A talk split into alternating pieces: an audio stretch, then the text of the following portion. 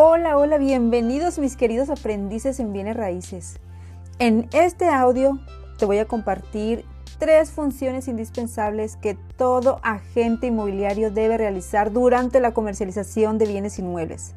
Te recuerdo mi nombre, soy Elba Nicole, estoy aquí para apoyarte en tu proceso de aprendizaje como agente inmobiliario. Si tienes dudas o comentarios, házmelo saber por medio del correo que aparece en la caja de descripción del audio y te voy a responder a la brevedad posible. Comenzamos. El número uno. El número uno es la captación de clientes, que en este caso es captación de propiedades inmobiliarias. Te recomiendo que comiences por el sector residencial.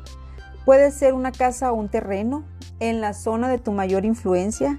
De esta manera podrás tener en tu inventario producto para ofrecer a tus clientes potenciales. El segundo es la estrategia de venta.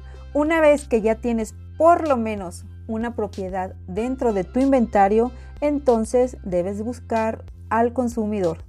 Cada una de las propiedades tiene una estrategia totalmente diferente dependiendo al sector de población, la zona en la que está ubicada y al poder adquisitivo del posible consumidor es la estrategia que debes de realizar.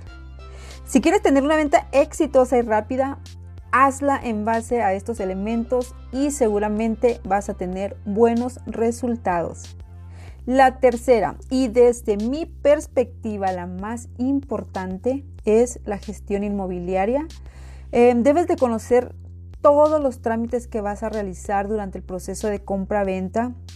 La comercialización de bienes inmuebles incluye, además de la captación y la estrategia de venta, eh, incluye realizar gestiones para integrar el expediente del vendedor, el expediente del comprador y por supuesto el expediente de la propiedad.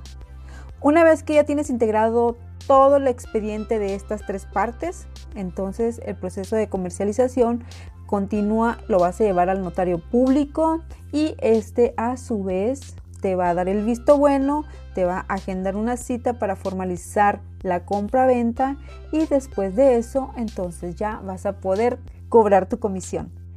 Mm, esta última función o actividad que te estoy comentando la debes de dominar ya que en cada una de las operaciones de intermediación inmobiliaria vas a tener que realizar gestiones, no importa el tipo de propiedad, la gran mayoría son iguales, se diferencian por algunos puntos específicos dependiendo de las características y condiciones de la propiedad, y pero por lo regular son, son iguales, es lo mismo. Así es que cuando hagas la, tu primer gestión, la segunda va a ser muchísimo más sencillo. Y bien, esto es todo lo que tengo por, compartirte en este audio. Si te gustó el contenido, házmelo saber, eh, déjame tu comentario, compártelo con tus amigos emprendedores para que también ellos puedan beneficiarse con esta información. Y si tú ya tienes experiencia en el ramo inmobiliario, compártenos tus anécdotas. Aquí todos estamos aprendiendo. Te recuerdo mi nombre, soy Elba Nicole y en, este, en esta plataforma estoy para apoyarte. Que tengas un maravilloso día, nos escuchamos en el siguiente audio. Adiós.